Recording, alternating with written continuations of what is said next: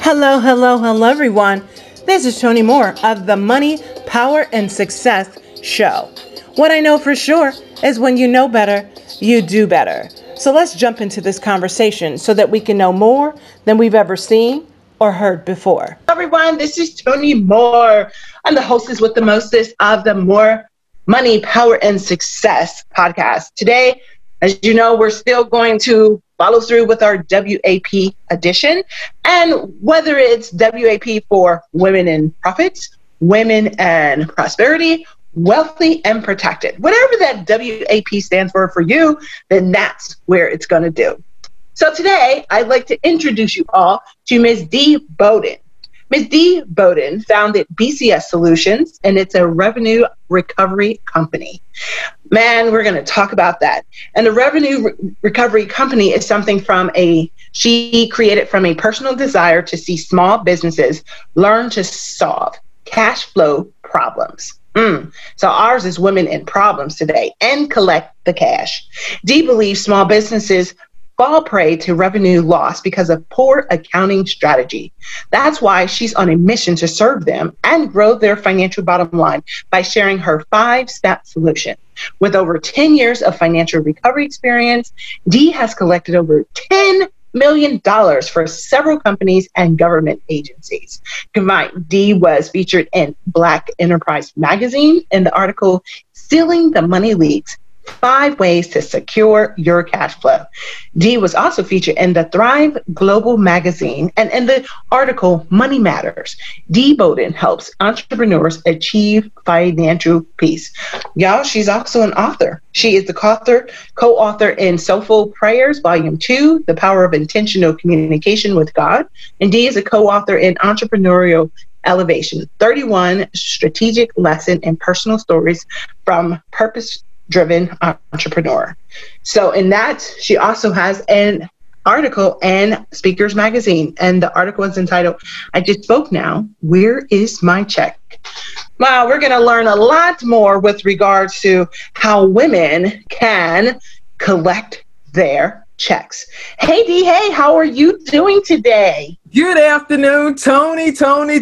Hey, good afternoon, good morning, good evening, wherever you listen to this fabulous podcast around the world. I am Dee Bowden, and I'm super excited to be here chatting with my friend, Toni Moore. Let's get after it.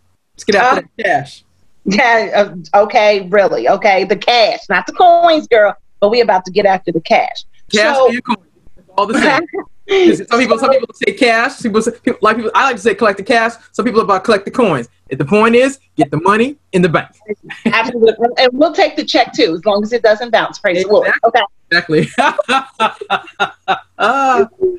we'll take the check too. So with regards to these problems, money and problems, we like money, power, success, but I mean today, let's just talk about the problem of collecting the cash. You're our expert. Why is it a problem first with women collecting the cash? How much time do we have? Because girl, let me tell you that right there. How about this? How about I answer the question by telling a story, and then I think that it'll make more sense. Is that okay with you? It's okay with me. Perfect. So listen, about 15 years ago, I used to work for a small IT company outside of Boston, where I'm from. I'm a collector by trade, so they actually basically had a sales team, a collections team, an order entry team, and all that. So they were a small IT firm outside of Boston, where I'm from, like I said.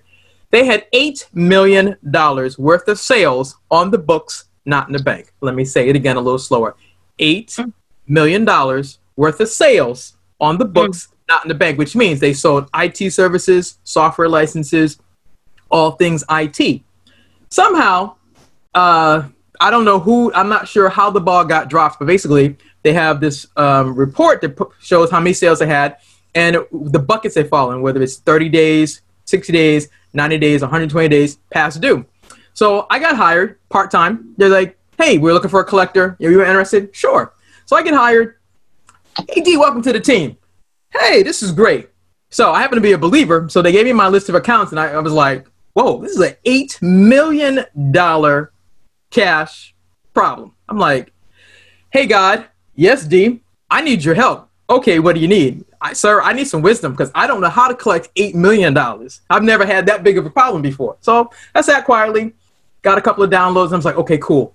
Then I figured out this. Collections is two things. It's problem solving, number one, and it's an extension of customer service. And once I figured out there was problem solving, I had to figure out how do you solve an $8 million problem? Well, after my prayer, I got to work and I basically collected $6 million in 60 days while working part-time.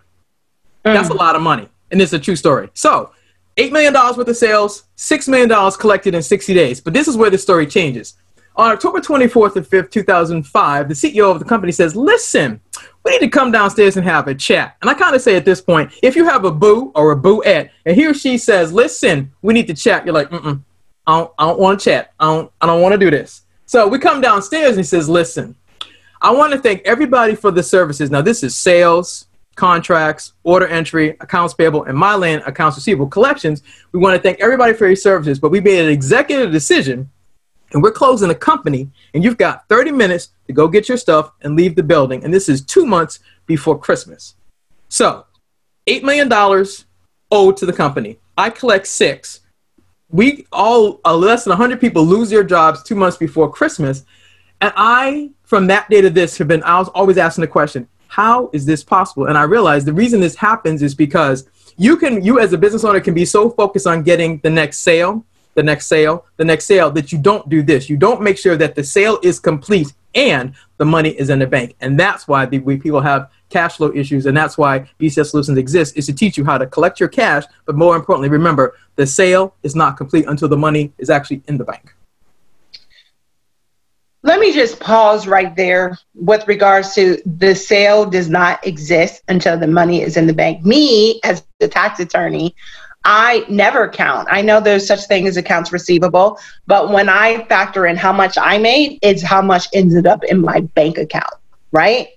With regards to when people are looking at, because it just feels in my spirit that this is all about wealth protection, because a lot of us women, we start a business, and some of us even get a government contract, and then we wait for the general contractor to give us our money. Mm-hmm. Do you help out with those instances as well? Absolutely. And here's the thing. So there's two things about starting your business. Number one, most people, when they start the business, their heart's desire is to solve a problem. It's to make a difference. I believe I want to make a difference in a dollar. So the answer to the question, yes.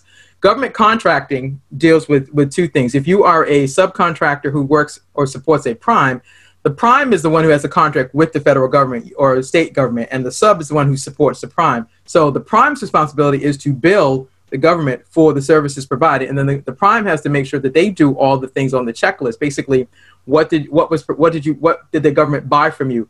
Did you deliver all of the goods and services? Did you prepare the invoice properly? And then they got to make sure the invoice is submitted on time to the right people with all the requirements. Then they have to make sure it gets paid. And then the prime is responsible for making sure that the sub gets paid.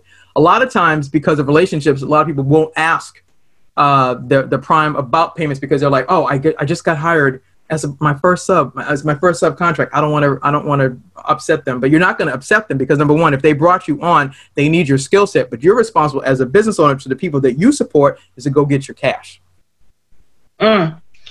You said a lot right there with regards to just positioning yourself to be the person in power to at least get your cash, you know, collect the check, the coin, the cash, whatever that is, it's still your money, right? So do you ever have to go to court, or is it you get a chance to use your lovely voice and your customer service to at least bring two parties into a amicable state? I don't have to go to court. What I usually do is I believe, like I said in my story, I believe collections is two things. It's problem solving, number one, and it's an extension of customer service. So because I deal with business to business and business to government, I'm all about building the relationships. It's all about figuring out what's the disconnect. Because basically, if you have accounts receivable, for those people who may not know what that term is, basically it means it's your accounts that you have contracts you have customers with, and they owe you money, and it's either 30 days, 60 days, or 90 days past due. That's a problem. So that's why I say collections is two things. It's problem solving, number one, and it's an extension of customer service. So In order for you to figure out why are you owed money, number one, I'm gonna make the assumption that you actually have a contract. So let me give you a short lesson. Number one, if you have a contract with your customer, prayerfully you've done this. Number one, you've set up a tracking system. So step one, what's the name of your customer? Step number two, what's the contract number or order number? Step number three, how much is the contract worth? Step number four, what did they buy from you? Step number five, when are you supposed to deliver that service? Step number six, once you deliver the service, when are you supposed to invoice them? And step number seven, when are you supposed to get paid? If you set this up, this is a basic Excel spreadsheet, or if you like a whiteboard, if you're more tech savvy, you can set this up on an app. I don't really care how you do it, but the point is, in order to know where the state of your accounts are, you need to be able to lay this out. So let me say it one more time. Column number one, name of your customer. Column number two, contract or order number. Column number three, what's the dollar value of the contract that you were awarded, that you got? Column number four, what did they buy from you? Did they buy sneakers, IT services? Don't know, don't really care, but you need to have an item in that column. Column number five, when are you supposed to deliver that product to you? Because basically, if you're in a contractual agreement, usually there's something called deliverables, which means they bought a product or service from you, and they're looking for you to deliver this product or service by a certain date. You need to put that in there. Column number six, when, like I said, you bill and then invoice them. And the column number seven, when are you supposed to get paid? Once you can lay all that out, you will know, okay, if I have one account or 10 accounts, I know how many accounts I have, how much I have in contract value, and then how much am I supposed to bill for and get paid for the month. So you know, okay, all these contracts are due this date or this date or this date. And when they don't come in, you or somebody who supports you needs to be on the phone doing follow-up. Hi, this is Dee. I'm calling on behalf of such and such company, and I need to talk to the person in accounts payable. Oh, hold on a second, please. Oh, hey, Susie, this is Dee. How are you doing? Great, you? Okay, cool. I need to talk to you about my contract and invoice number, blah, blah, blah. They're going to tell you, oh, you know what? We ordered 10 sneakers, and we only got 8. Oh, my gosh, I'm so sorry. Can I confirm that with somebody? Okay, cool. You gathered the information, number one. Number two, thank them for telling you why you haven't gotten paid. People are like, are you serious? Listen, I've done millions of dollars. So yeah, I'm telling you how I do collections. You thank them for telling you what the issue is. And then you follow it up with an email to confirm, we talked about this. This is what's due, and it's due this date. And then you may go address it. The reason you say thank you is because gratitude changes everything. Gratitude opens up doors. Gratitude does things. When people know that they're appreciated for their services, just like you want to be appreciated for yours, they will go the extra mile for you. I'm telling you from personal experience, this is how I do business. Let me just say, this may sound crazy, but it seems like one of those steps, even if it's an eighth one, is to see if it's signed on the dotted line. Do you know how many people don't realize that agreement wasn't signed on the dotted line until there is a missed payment or a potential lawsuit? And me as an attorney, litigating attorney, I'm always like, okay, if we're going to go in there, do we have all the exhibits to show that there was some sort of agreement, like you said? And sometimes it boggles my mind, but sometimes it's very interesting to me, especially in this virtual society that we're currently living in. It's not signed. Mm-hmm. Do you ever see anyone like where their agreement is not signed, but they feel like they still have a general agreement because of that thing called promissory estoppel, wherein they're like, I did the work, I should get paid. Do you ever have people like that, or are your people good?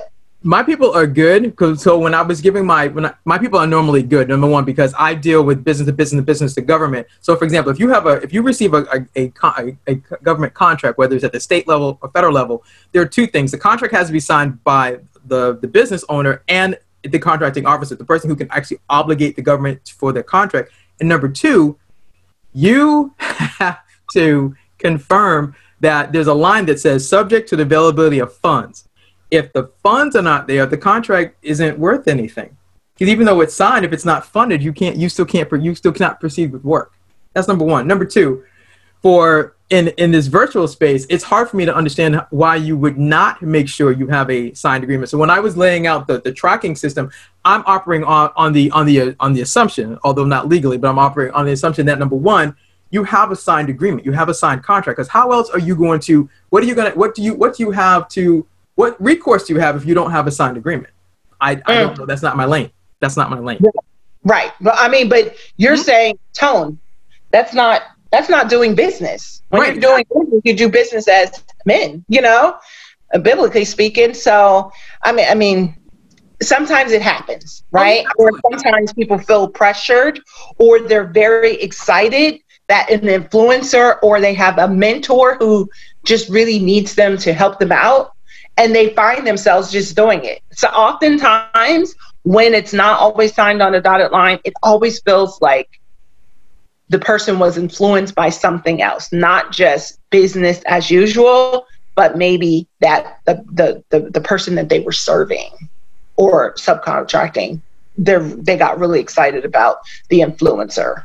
Right. I mean, that happens. That has not, that I'm sure it does happen. That has not been my experience. So what I'm speaking from the experience that I've had is that there has always been a signed contract by both parties. There's always been deliverables laid out. There's always been these things, because I'm dealing with the contracts after they've been awarded or after they've been given, and we're trying to untangle, what happened. So, for example, another company that I worked with, it was in the IT space. So my experiences comes from two spaces. It's in the government space, government contracting space, and then in the IT space. So I worked for an IT value added reseller. They had $45 million worth of AR. Just, I know it's mind boggling, because I'm like, how do you do this? So you get that much money. You have a team of collectors. And what I've also, the reason I'm bringing this up is that because there are people sometimes that they'll have people that work for them, but they're not making sure that they are well skilled and well trained in this lane. Collections requires analysis. It requires problem solving. It requires building relationships. It requires doing research. If you don't like doing those things, you're going to have a problem. And even if you get the sale, either you as the CEO or somebody underneath you still has to make sure all those things were all the things that you promised your customer take place. And if you don't do those things, that's one of the reasons why you might not get paid. Happens. You know, as an attorney, sometimes I just want to have that Holy Ghost, holy indignation moment where I just flip over the table, because sometimes people just play those games, and I'm like, you know that there was an agreement. You know that the person did the work, but maybe, just maybe, I'm not sure, but sometimes in employee benefits world, because I see it a lot in employee benefits world, where there is a short of monies, and then the employer would then take monies from anywhere, you know, and stop paying people, like stop paying their vendors, stop paying their employees, stop paying everybody, because maybe there was a gambling problem, or maybe someone got sick, or maybe there was a divorce, or maybe they lost a contract. Do you ever deal in those areas where you have people have a fiduciary obligation to pay and they don't do that? I have not. Not yet. I have not had that experience yet. Okay. Because there's a couple of their employee benefit lawsuits, you know, where under the federal statute, there are the business, the owner, the board has a fiduciary obligation to make sure that there is payment that is taken from someone's employee benefit check and payment to the plan custodian, like the retirement company, whether it's a Prudential, whether it's a Merrill Lynch, whether it's John Hancock or whatever. But sometimes there is a mispayment, you know, and there's usually a conversation. But it sounds like you would probably make a good person because of your personality, where people don't always want to bring the attorneys. I'm an attorney, and I'm like, if you can handle it without a lawyer, then that sometimes it's good, because most time when people see a lawyer, first of all, lawyers, we just want to win. And second of all, we get very irate when our clients, we feel like our clients are are being toyed with, right? But right. Someone like you sounds like you would definitely be a good in-between person, like before there's a litigation, almost like there has to be a conversation, and is it before arbitration, even before mediation? Sounds like it could be a conversation with Ms. Bowden. Right, because my experience with this always is, number one, the first thing I'm going to ask you. So, for example, if there was someone listening who says, "Hey, Dee, I've got this contract with an IT company, and I sold them all this software and or whatever, and they haven't paid me." The first thing I'm going to ask you for, where's a copy of your contract? That's the first thing I'm going to ask you, because number one, I need to see that you actually had a legitimate contract with them, signed by them and by you. Number one. Number two, I'm going to ask you about the section called deliverables. What did they buy from you? That's why in my story I say, as I laid out my tracking system, I ask you, what did they buy from you? And then number three, the next thing we're going to talk about is the invoicing part of their contract. Did they give you invoicing terms? What did they tell you? How did they tell you to prepare the invoice? What did they tell you to do? When were you supposed to submit it? What was required?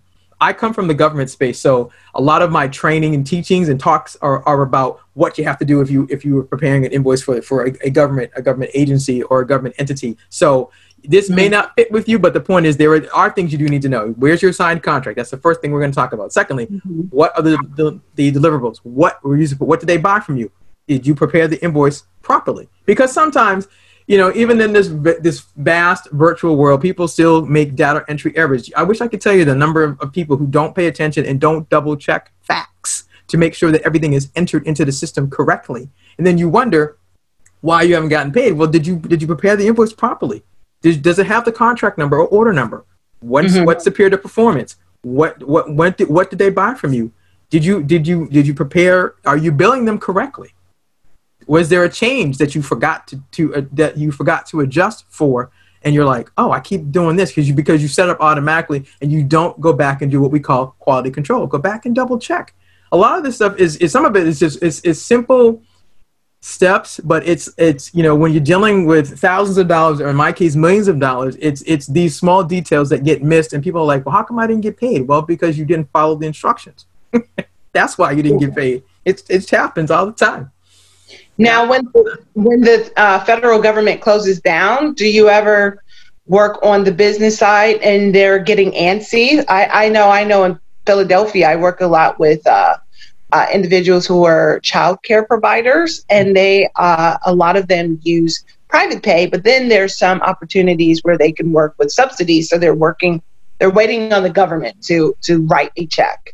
Do you ever have those conversations with them with regards to, not just, well, did you do what you had to do? Because they're like, we did everything. But right now there's a political animosity, or, something's going on like the pandemic, or, or something's going on where, they have to get paid through the U.S. Postal Service, but, 46-1 is not going to pay them anything.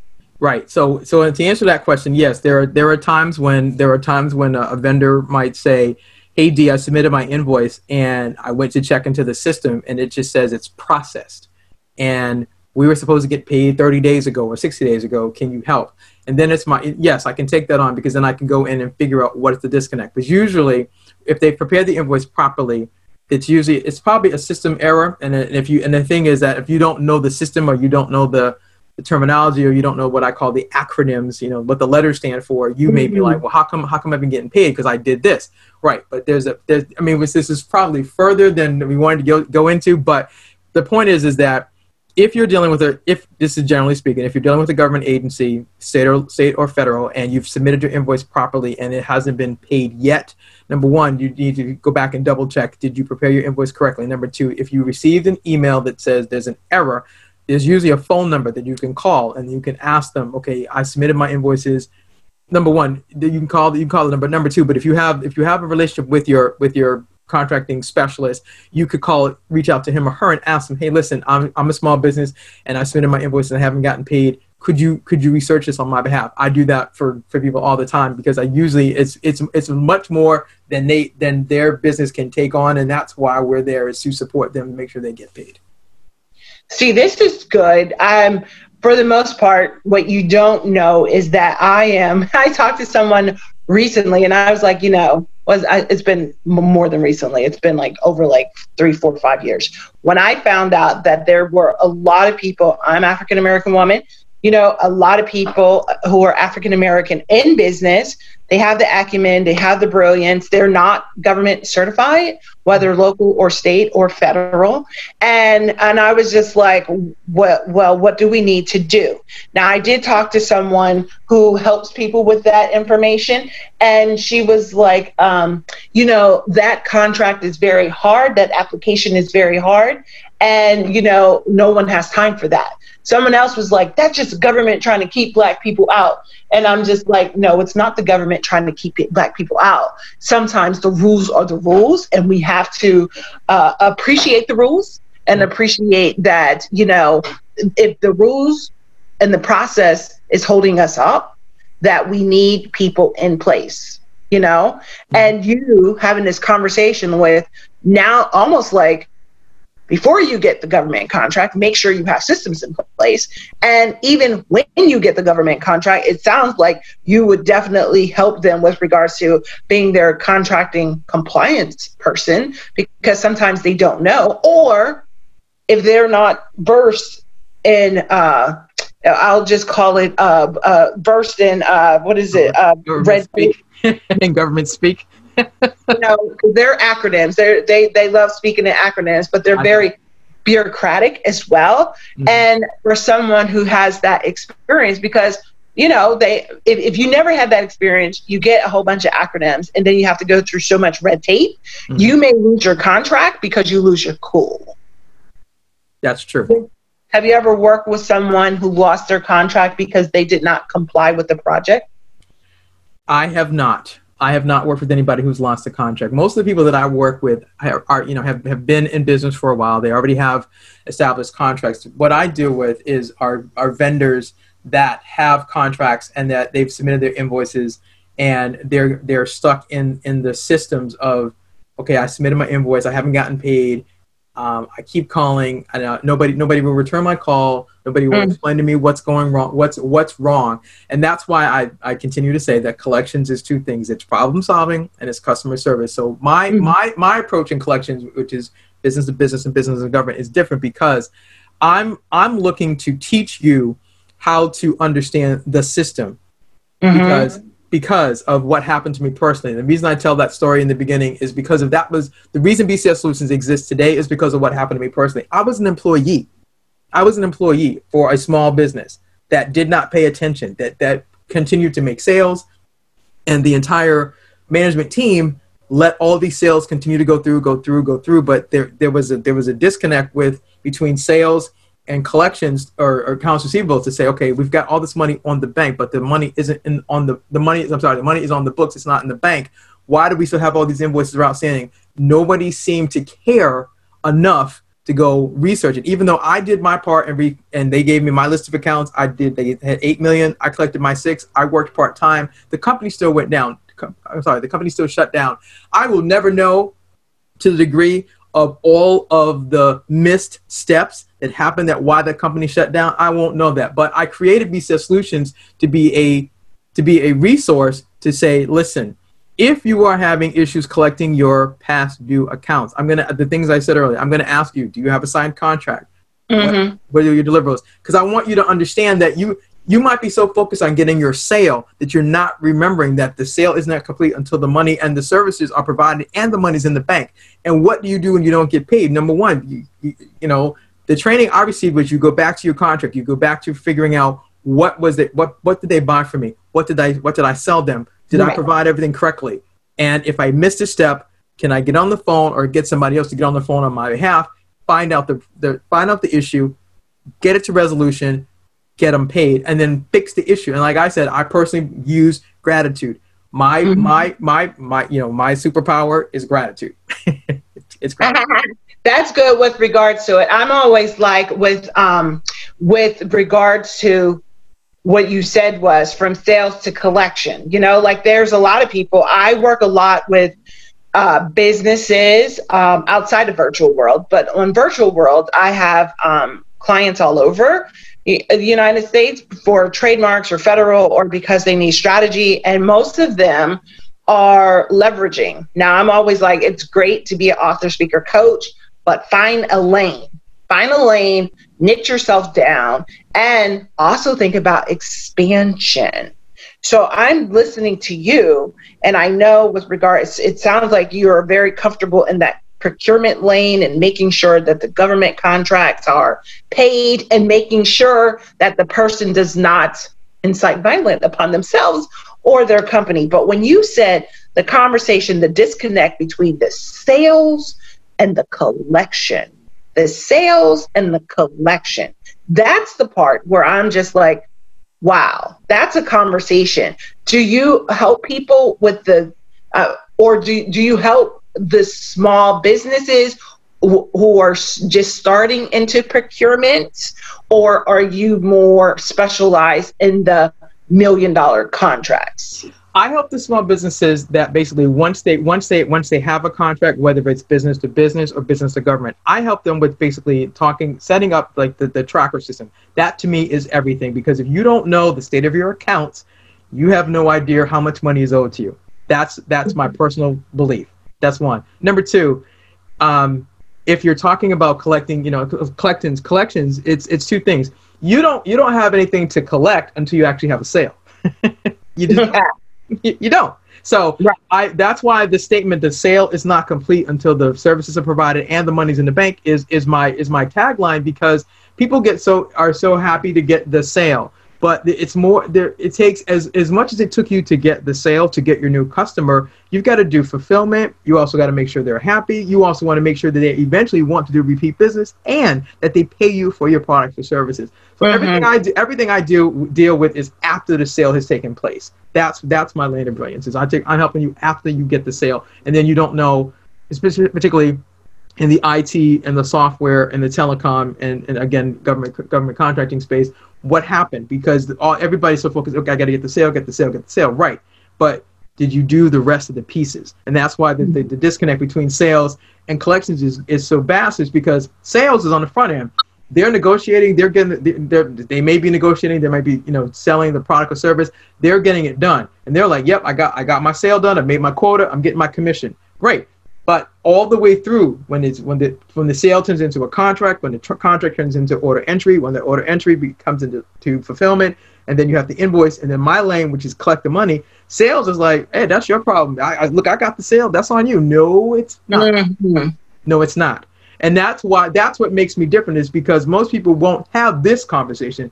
They're like, well, I don't want to bother sales. No, you need to bother sales. You need to build a relationship with sales, because sale, it starts on the front end with sales, but it ends with collections.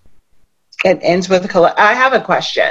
Sure. So since we're in that money and paper, right? Hey, at the end of the day, you can't build wealth without paper, right? Nope, absolutely not. When you wrote your Black Enterprise Magazine article, Sealing the Money Leaks, what are two major money leaks? Two or three, if you want to grace us, that most people need to make sure that they seal.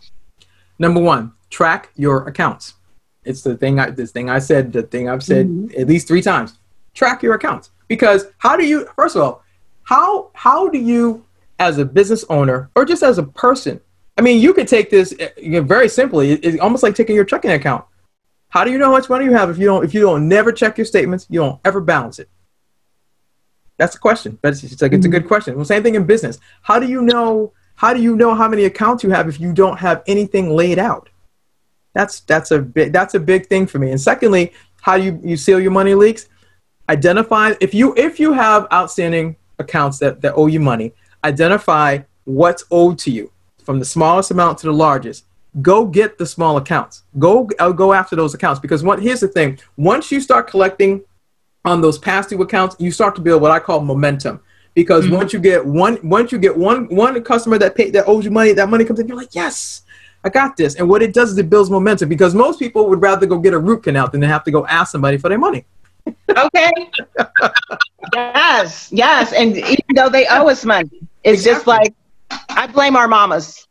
No, I don't blame your mama. Mm-hmm. I believe what it is that most people, when they think about collections, they have a very warped view of it, because collections, although I'll say this, collections, as I've said it, I say it all interview, it's problem solving, and it's an extension of customer service. We're talking professional, we're talking commercial, business to business, business to government. That's one. There's also something called consumer collections, which is your credit card, your medical bill, your car repossession. That's more of what people think about collections, and unfortunately, those are the people that harass people and just go after them, and so it gives people who do work like me a bad rap. And so I end up spending more time trying to explain to people, listen, there's consumer collections, then there's commercial or business to business, and that there's a difference. And they're not building a relationship with you. They're not asking you what happened. All they know is they got all these accounts that were so given to them, go get the money.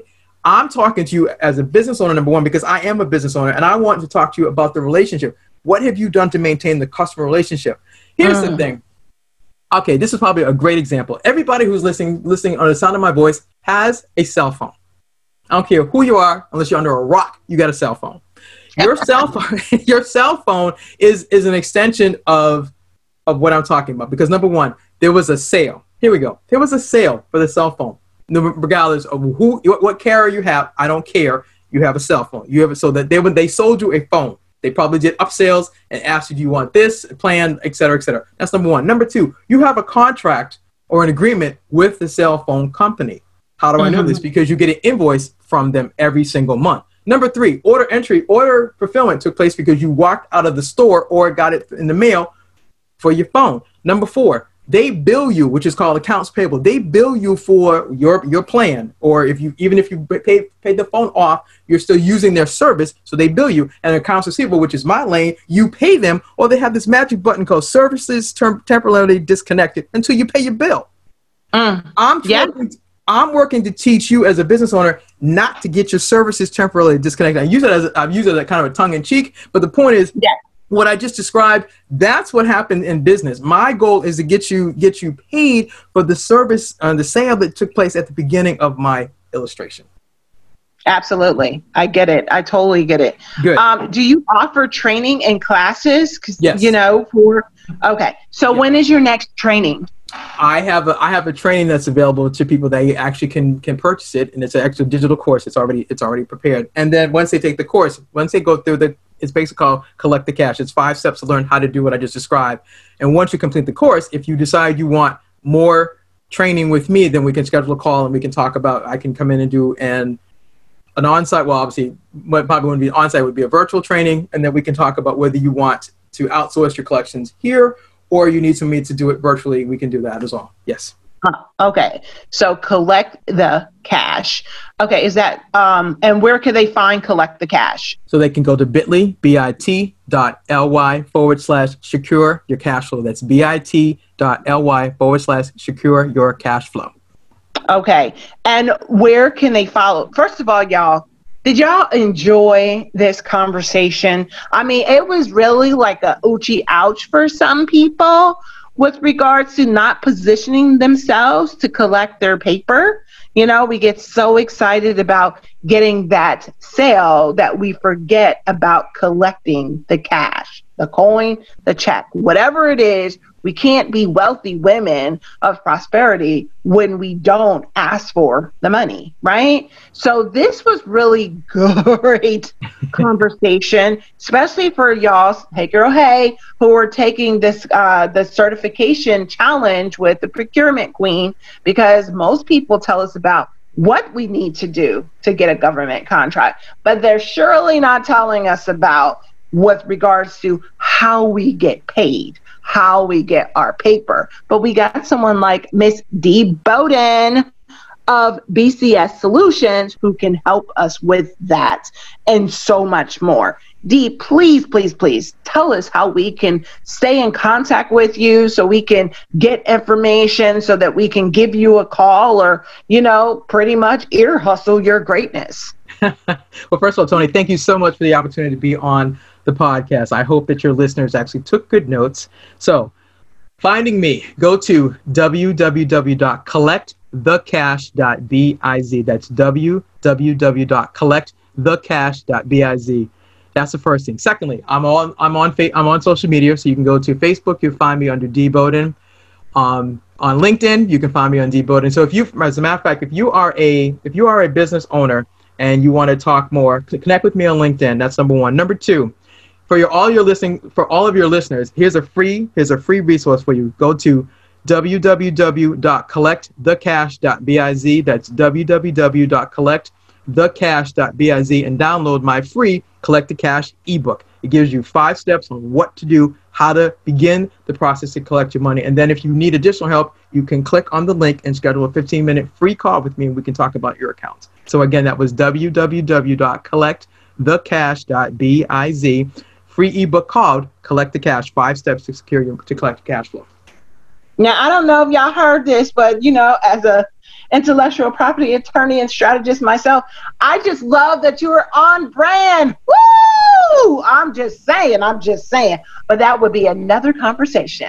Ms. Dee, thank you so much for dropping all of this paper knowledge so that we can collect our cash, so that we can stay abreast with our accounts receivable, and that we are not so in love with SAM, which is sales and marketing, that we have not made out of relationship with our cash collection procedures. So this is Toni Moore, y'all. Thank you so much for having us. Thank you for listening. Thank you for taking notes. If you have any questions, follow us. You know where we are at Money, Power, Success Podcast. We'll talk real soon.